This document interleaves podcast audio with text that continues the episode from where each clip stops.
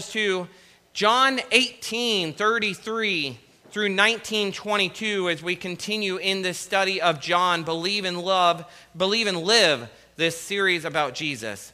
John 18. If you're using a Pew Bible, that would be page 850. Look at that. You have no excuse to not have a Bible open today. I told you what page to open to. I've even provided Bibles in front of you.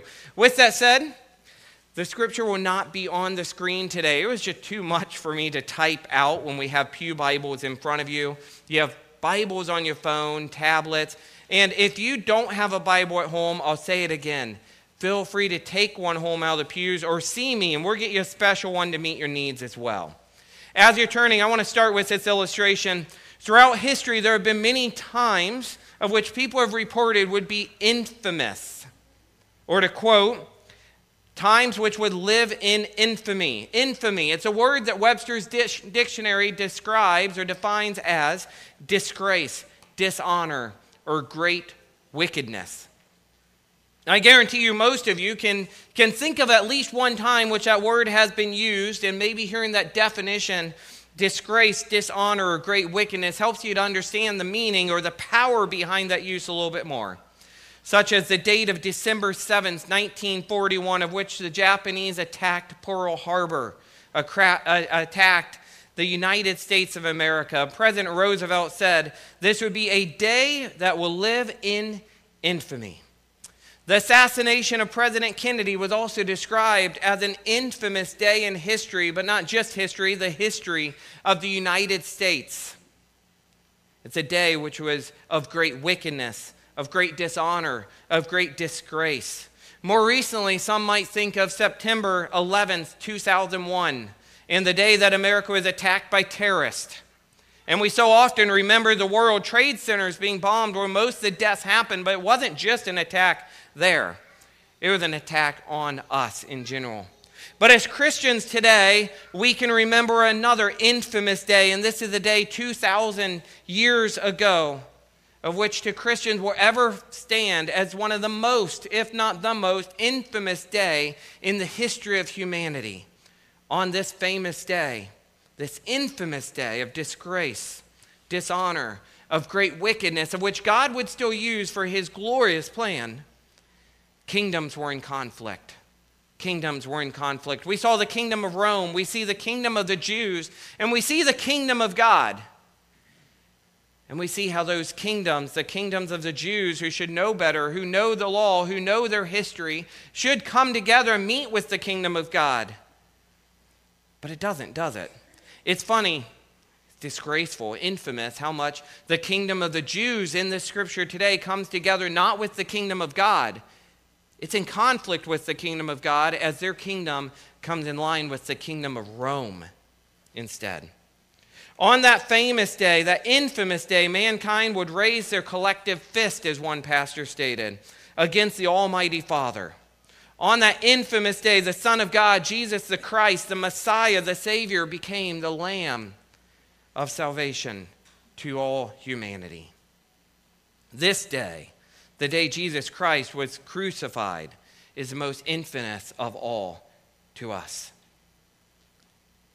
It's a day which would be remembered for all time, a day of great wickedness on display, a day, though, with, without, not without great significance or purpose. In fact, God's hand was upon it all. It's so easy to see the infamous things of the world or the infamous things of time and think, how could this be? How could anything good come out of this? But even the most infamous of times, God can use for his glory and the salvation and benefit of his people. And that's what we're see today. We're see that the action, the Pilate, the crowd, and Jesus reveal that Jesus is the long awaited king. And although he will suffer and he will suffer greatly, it's not without purpose, it's not without significance, and it's not out of his control. Let me read to you what one pastor said of this scene. I think it's powerful. He said this. I believe this was a pastor by the name of David Guzik. He said, it is significant to remember that Jesus did not suffer as the victim of circumstance, he was in control. Jesus said of his life in John 10 18 that no one takes it from me, but I lay it down myself. Jesus also proclaimed, prophesied, said that he would be lifted up. If the, if the Jews would have put him to death, he would have been stoned. But the Jews condemned him to death by a Roman death, which fulfilled scripture and prophecy. He was lifted up. This pastor says it is terrible to be forced to endure such torture, but to freely choose it out of love is remarkable. Can we ever rightly doubt God's love for us again? He has not gone has he not gone to the most extreme lengths to demonstrate that love? What we're about to read, it's a portrait of Jesus. It's a portrait of love. And as we said last week, it's not a pretty picture. It's hard to read. But it's powerful because it's powerful to see just how far God would go to show us his love and to show us a way out. Out of control, out of bondage to sin, and into his arms and his forever presence by his grace. We have atonement for sin. We're going to read John 18 33 to 19:22 And let me set the stage real fast because we are skipping a little bit ahead here. Jesus has now been betrayed. That's where we were at last. Jesus has been arrested. Jesus has been denied. Jesus has been questioned. He's been struck. He's been questioned some more. He's been denied some more. And now before Pilate, the governor's, at the governor's headquarters, he'll be condemned to death. Death. That's important to see here because the Jews here, they didn't want just some punishment. They didn't just want a little bit of blood. In fact, Pilate, multiple occasions, on multiple occasions, tries to hand Jesus back to him and say, Here is your king. We talked about that. He didn't want to condemn him to death. He didn't want to put him to death. He saw him as innocent. But the Jews, they wanted him to die. But here's the funny thing we needed him to die. How ironic is that? As we read today, I want you to see that God providentially controls all these things. It's what God said would come to be, and it's what we needed to come to be. Let's read John 18, 33 through 19, 22. Follow along in your Bibles, please. My voice isn't that great to listen to. So Pilate entered his headquarters again and called Jesus. This is the second time Jesus was brought before Pilate. The first time he sent him away, and now they're bringing him back. So Pilate entered his headquarters again and called Jesus and said to him, Are you the king of the Jews? Jesus answered, Do you say this of your, of your own accord, or did others say it to you about me? Pilate answered, Am I a Jew? Your own nation and the chief priest have delivered you over to me. What have you done? Jesus answered, My kingdom is not of this world. If my kingdom were of this world, my servants would have been fighting that I might not be delivered over to the Jews. But my kingdom is not from the world. Then Pilate said to him, So you are a king? Jesus answered, You say that I am a king. For this purpose I was born, and for this purpose I've come into the world to bear witness to the truth. Everyone who is of the truth listens to my voice. Pilate said to him, What is truth? After he had said this, he went back outside to the Jews and told them, I find no guilt in him. But you have a custom that I should release one man for you at the Passover. So do you want me to release to you the king of the Jews? They cried out again, Not this man, but Barabbas. Now, Barabbas was a robber, a murderer, a thief, a, convict. A, convict. Verse 9, chapter 19 here continues. Then Pilate took Jesus and flogged him. And the soldiers twisted together a crown of thorns and put it on his head and arrayed him in a purple robe, a color of royalty. They came up to him, saying, Hail, the King of the Jews, and struck him with their hands. Pilate went out again and said to them, See, I am bringing him out to you, that you may know that I find no guilt in him. So Jesus came out wearing the crown of thorns and the purple robe. And Pilate said to them, Behold the man. When the chief priests and the officers saw him, they cried out, Crucify him! Crucify him! And Pilate said to them, Take him yourselves and crucify him, for I find no guilt in him. The Jews answered him, We have a law, and according to that law, he ought to die because he has made himself the Son of God. When Pilate heard this statement, he was even more afraid. He entered his headquarters again and said to Jesus, Where are you from? But Jesus gave him no answer. So Pilate said to him, You will not speak to me? Do you not know that I have authority to release you and authority to crucify you? And Jesus answered him, You would have no authority over me at all unless it had been given to you from above. Therefore, he who delivered me over to you has the greater sin. From then on, Pilate sought to release him. But the Jews cried out, If you release this man, you're not Caesar's friend. Everyone who makes himself a king opposes Caesar. Verse 13 of chapter 19. So when Pilate heard these words, he brought Jesus out and sat down on the judgment seat at a place called the stone pavement, in an Aramaic Gabbatha. Now it was the day of preparation of the Passover. It was about the sixth hour he said to the Jews, Behold your king. And they cried out, Away with him, away with him, crucify him. Pilate said to them, Shall I crucify your king? The chief priests answered, We have no king but Caesar. So he delivered him over to them to be crucified. In the final section here, so they took Jesus and went out, bearing his own cross to the place called the place of the skull which in Aramaic, Aramaic is called Golgotha. There they crucified him, and with him two others, one on either side, and Jesus between them. Pilate also wrote an inscription and put it on the cross. It read, Jesus of Nazareth, the King of the Jews. Many of the Jews read this inscription, for the place where Jesus was crucified was near the city, and it was written in Aramaic, in Latin, and in Greek. So the chief priest of the Jews said to Pilate, do not write the king of the Jews, but rather, this man said, I am the king of the Jews. And Pilate answered, What I have written, I have written. Let me pray as we dive into this. Lord God, we thank you for your word. We thank you for your great love, how deep the Father's love is for us. Lord, what treasure we have in Jesus, what treasure we have in your grace what treasure we have in your word and the Holy Spirit to help us understand it. Lord, we pray now for you to speak to us and through us, convict us where we need convicted, encourage us where we need encouraged, challenge us, bring comfort, bring strength. Lord, most important this morning, we pray for your glory. But we also pray for the edification of your saints, your children, your people, brothers and sisters in Christ. And we pray for the lost to be found. We pray for a great revival to the world. And it's in your holy and powerful name we pray, and all God's people said, Amen. Today, I want to bring attention to three ideas, and we're going to try to do this quite fast as we also have communion today, and we're saving it for the end. It's probably apparent to you, but the scripture is all about what we are supposed to be remembering in communion. So we're doing it at the end. Number one, what I want to bring to your attention is this Jesus is recognized as king in today's scripture. Jesus is recognized as king. It may not be for all the rightful reasons, but God does providentially control everything before us to proclaim to the Jews, the crowd that day, to the soldiers that day, to everybody who would come into that city and see that sign.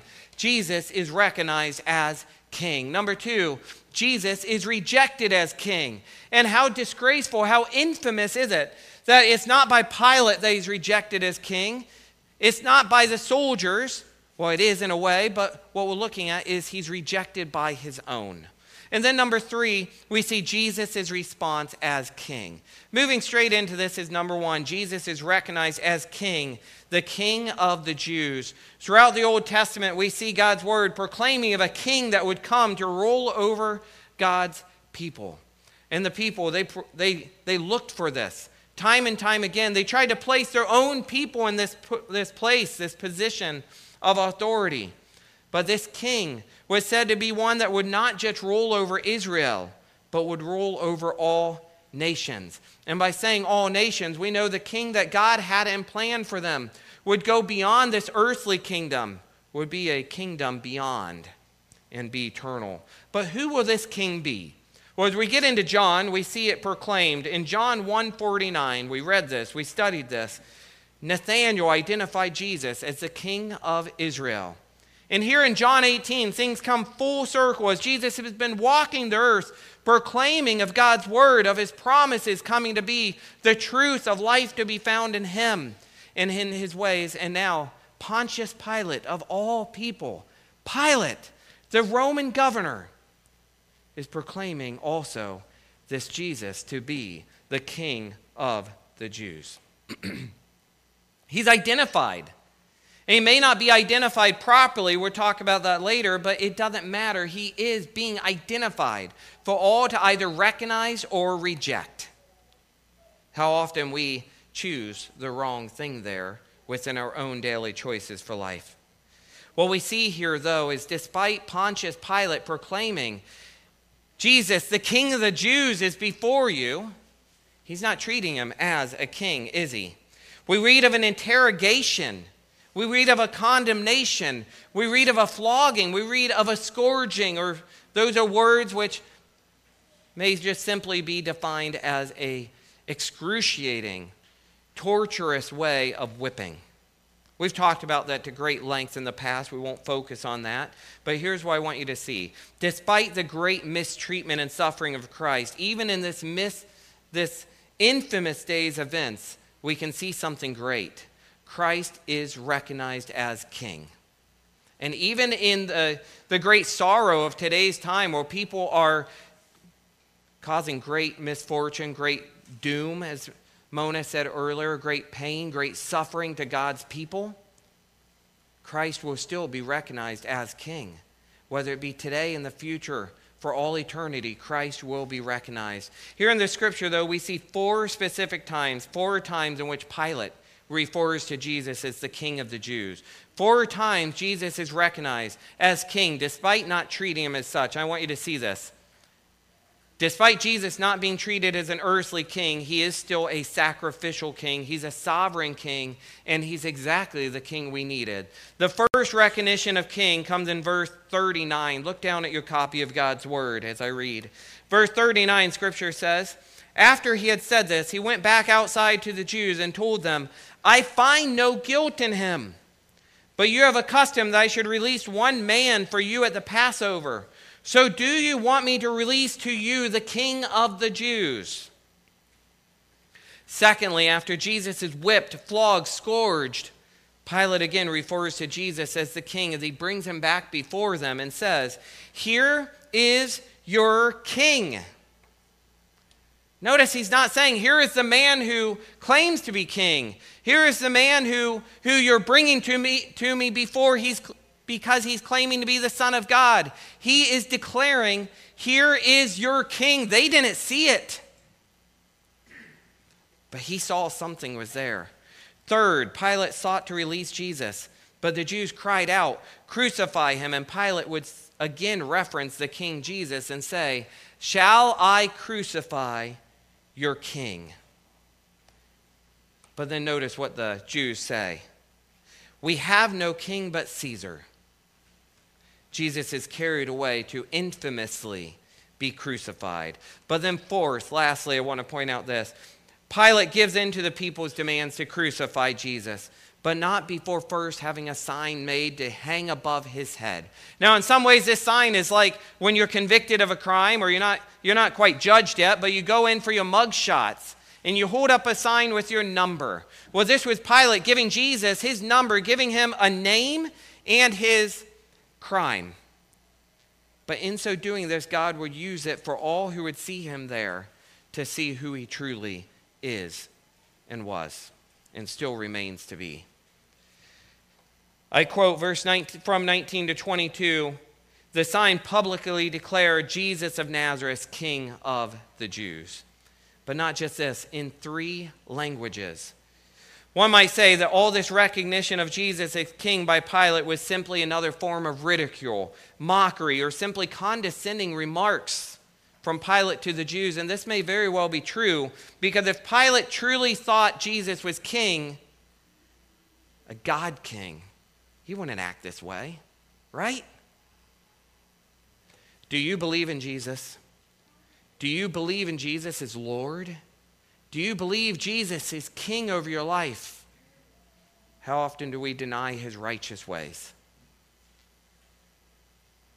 Ultimately, Pilate's motives don't matter. What matters is we see Jesus is publicly identified, recognizing him as king.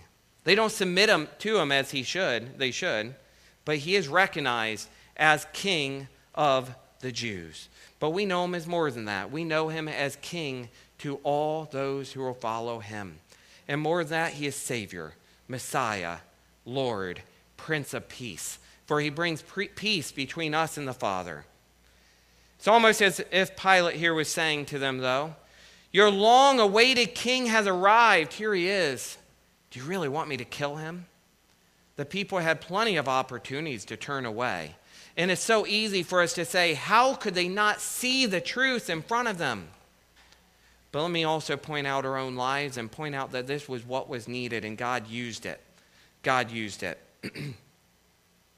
Something else to point out I once heard this said the voice in pen of Pilate would be the instrument of God to announce to the world the fulfillment of prophecy. Here is Jesus, here is the Christ, the King of the Jews.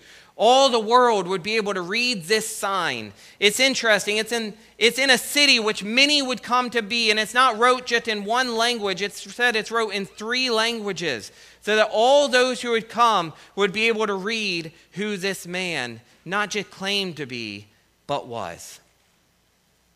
And he's still the king. Let's move forward.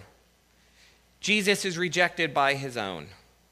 It's not flattering by any means to think about what Pilate did that day, what the soldiers did that day, putting a, a crown of thorns upon his head, mocking him, spitting on him, flogging him, whipping him. I said I wouldn't share a lot, but I do just want to share that flogging it was said that after a flogging, many times it was so severe that a person's muscles or organs might actually be exposed. It said that it was so severe. The commentators believe, or historians believe, the, the Romans, they had this down to a science to know how to torture somebody so far that it was just before the point of death.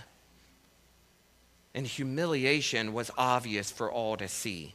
It was also said that as a person would then be lifted up on that cross, the scourging would be so deep that bugs would get inside of those wounds, and birds might actually be devouring the skin. It's not flattering at all to think about the infamous day here before us and what the soldiers did, what Pilate did. But when we think of the fact that it's not Pilate which handed Jesus over to the soldiers to have that done, it's the Jewish people, it's God's own. They yelled out, Crucify him, crucify him. And it's downright infamous, disgraceful, wicked to think about this, but it's also glorious to think that God could use such a thing as that to deliver us. They don't only reject Jesus, though, they reject God. They deny God and they claim only to have one king Caesar. The action of Pilate, they're not good at all, but look at the actions of God's own people. And then look at the actions of God's own people today around the world. Mona read a statement on marriage, how often we should be proclaiming these truths. This is a godly institution of marriage. God brought man and woman together, and what God created, He said, is good, and no one should separate. God created the sexes, male and female. God has made things to be a certain way and for a certain reason and be glorious. Let's get off the soapbox and go back. How infamous are these people? How wicked are these people? They choose Barabbas instead of the Christ. But how often do we do the same as we choose the sin instead of the Savior? How infamous are we when we too deny the King his rightful place within our lives and in a way, we yell out, Crucify him, instead of, Lord, come into my life. Why do the Jews reject their prophesied Messiah? We look to why Pilate might have recognized the king here. It might have been mockery. It probably was. He didn't treat him as king, but God still used it. Why do the Jews treat him in this way? They didn't like what he had to say. The Jewish people rejected Jesus as king because he challenged them in their conduct of living. He challenged them to live not the way of the world, but as a way set apart from the world. He challenged them to change. And how often do people today reject Jesus for the same? It's truth, but because it hurts, we'll deny it. Because it hurts, because it causes us to change our life, we'll close our eyes and ears. We'll turn the other direction. We'll rebel against it. It's truth, but because we don't like it, we'll create our own religion. I've said before, there are over 2,000 religions created by man across the world today because they don't like the truth, because it causes them to feel guilty and know they need to change and they don't want to. People reject the very thing they need the most. That's Jesus. People need the gospel. They needed it then and they needed it today. Nothing's changed here. People are like, as one pastor said, I shared this with Pastor Chuck today. People are like pigs going into a pig pen. They're dirty, yet they continue to go to the mud because they desire the things that they shouldn't. I wrote the same is true for us today. People are dirty. They need cleanse. They need Jesus. I wrote down our kids often need a bath, a shower. They may not think they need it. They may refuse or go in kicking and screaming, but we will still present the truth and help them lead, help lead them into it. Parents, you know what I'm talking about. You've had kids, you say, go take a shower, go take a bath. Why, mom? I don't want one. You need one. I don't need one. Smell your pits. You need one. Guys, the world around us has a stench. They need Jesus. The same is true today. And despite the kicking and screaming, we must hold on to the truths ourselves. Don't allow their kicking and screaming to bring us down. But then also, don't just allow the kicking and screaming to prevent us from declaring their, their great need. They rejected the king. People reject the king today, but people still need the king. One theologian said, People today still reject Jesus and choose another. Their Barabbas might be their lust, it might be their intoxication, it might be their self and their own comforts of life. People still reject Jesus, but it's obviously they still need him, and we do too. Let's look to number three. We can't wrap up without looking to Jesus' response as king. He truly is king. But Jesus isn't just king of Israel, he's not just king of Rome. He's king over all things. And he's a king to something unlike anything in this world. He's a king to a kingdom that is beyond this world and is eternal and will never end. And the overall astonishing response of this King Jesus, the response of Jesus over his subjects is this He takes it all. He takes it all. We see in Scripture today, he's tried and denied, he's interrogated, but he takes it. He takes the mockery, the shouting, the condemnation. He takes the pain, the flogging, the whipping, the scourging. The Son of God, he takes the humiliation he takes the nails, he's lifted up, and he takes the death. He takes it all, but what I want you to see is he takes all what we deserve. There's a few of you in here when you ask when you're asked, "How are you doing?" You like to proclaim, "Better than I deserve." All this that Jesus takes is what we deserve for our sin, but Jesus is the atonement for our sin. He took us to bridge a gap between us and God the Father so that we might be saved for eternity. We might confess Jesus is Lord, follow after him, and be saved. Three times Jesus responds, not just in these ways, but to Pilate directly. In verse 36, he responds in identifying his kingdom. And in his description, he says his kingdom is not a threat to Rome. Why? Well, for one, Rome would fall on its face on its own but his kingdom is beyond. His kingdom is better than anything of this world. His kingdom will never fall. We all too often look to the world's kingdoms. We look to their values. We look to hope and values to be found in them, when really all hope, all wisdom, all truth, all life is only to be found in the kingdom of Christ. The world feeds us sugary lies, I wrote down, which will not sustain for eternity, but for a day but his truth sustains not just for a day, but for salvation and deliverance into his kingdom forever. I want to repeat that to you. The world feeds us sugary lies. Anybody in here have parents? Anybody ever tell you? Any parents ever tell you? That's not a good breakfast. It's just sugar. It won't sustain you. Thank you, Gabe. What the world's trying to feed us, it won't sustain us for eternity. But what Christ has for us, what God has sent to us in the form of Christ and His love, His grace, that will provide eternal life with Him forever. The world feeds us sugary lies which will not sustain for eternity, but Jesus feeds us the truth. And his truth doesn't sustain for just a day, but for salvation and deliverance to eternity with God. Two, Jesus' second response, he responds in recognition of who Pilate claims him to be. Jesus proclaims that his purpose in birth was to be the king of God's people. And three, the final response of Jesus verses 9 to 11 and 19 is a great proclamation of authority. He says to Pilate, You only have the authority you have because it's granted to you. Jesus could have sent down legions of angels to be at his side and fight, but that wasn't his mission. And that's not our mission today. Our mission is to go forth and declare of his great victory and declare that his victory is still here today for every single person to accept and follow after. And he will have victory forever and ever. Hear this nothing is out of control for God.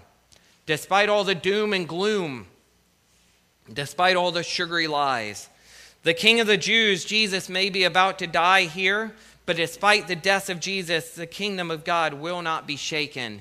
He will rise victorious and will conquer sin then and now and forever for eternity. I was reminded this morning of a past sermon, I don't even remember, but a person in here had a takeaway. Jesus wins! Exclamation mark. That's what we can remember. Jesus wins. Even in the crucifixion, Jesus wins.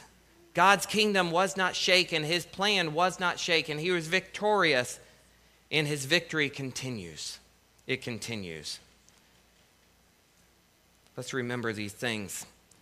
We're going to close with these things on our mind as we go to communion this morning. So I'm going to pray, and as I pray, I just want to welcome the worship team back up here.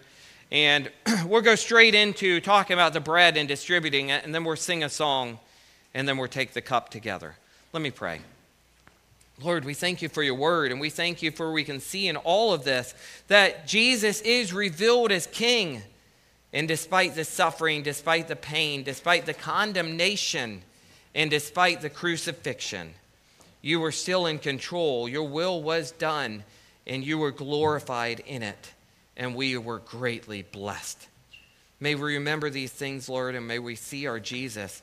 May we see that through his death we have a new covenant, one based on love and grace and forgiveness forever. And we have peace restored with you. It's in your holy and powerful name we pray. All God's people said, Amen. I'm actually going to ask the band to go, sing the first verse now.